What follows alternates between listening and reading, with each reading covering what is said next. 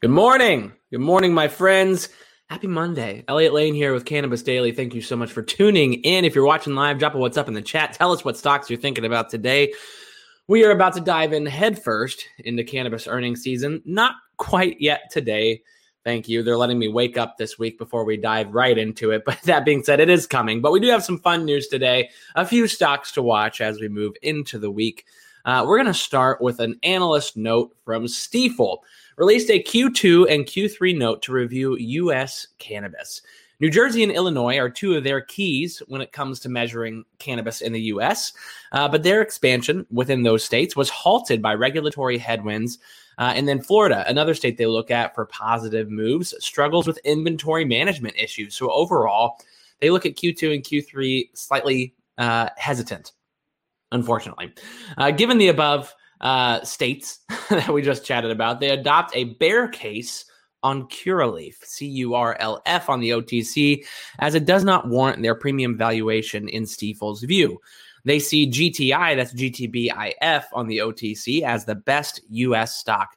Trulieve and TerrAscend are both buys, and Cresco Labs is a hold.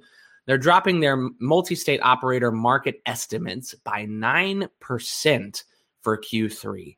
Uh, so that's kind of a bummer.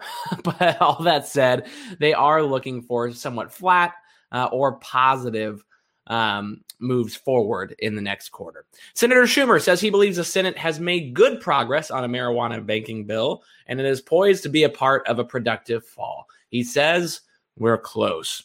Obviously, nobody trusts him right now. Sean Allen Nichols, here we go, my friend. That is absolutely right. Uh, let's tell Senator Schumer that. Uh, but that being said, we'll see what they do in the fall. They said it was going to happen in this, this summer. At least Senate Banking Committee would vote on it and get it to the Senate.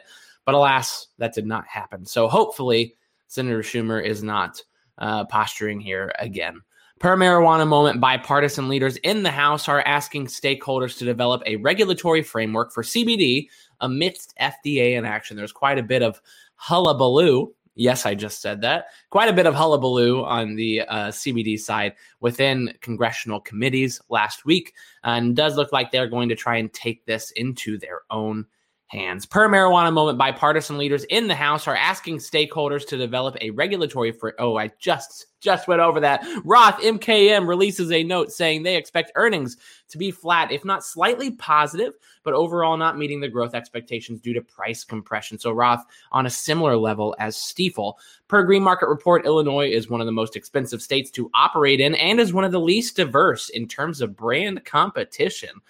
118 cannabis brands are active, and 10 of those active brands account for 68% of sales. That is not a lot in the state of Illinois. That's crazy. Green Market Report gave some contrast. Washington, the state of Washington, has more than 1,000 cannabis brands. Pulled data, uh, they pulled data from Headset for this. That's um, crazy.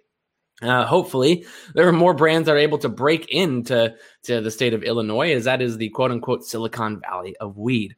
Missouri companies may lose their licenses or be fined or even have their operations halted if they hold unlawful events per Missouri Independent.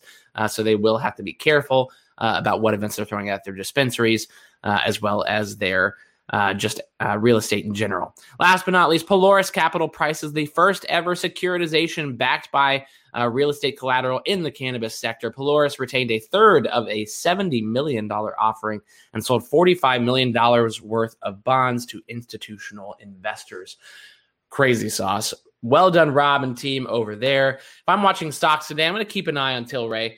Uh, to start the week. But then as the week takes over, I think we start to look at more US based stocks. Uh, MSOS, I think you keep an eye on uh, GTBIF, Curaleaf, Trulieve, uh, and the like. With that being said, we'll keep you up to date throughout the week, throughout the day. Check out benzinga.com slash cannabis and get your tickets for our next event, bzcannabis.com. Until tomorrow, you all have an absolutely spectacular Monday. Peace.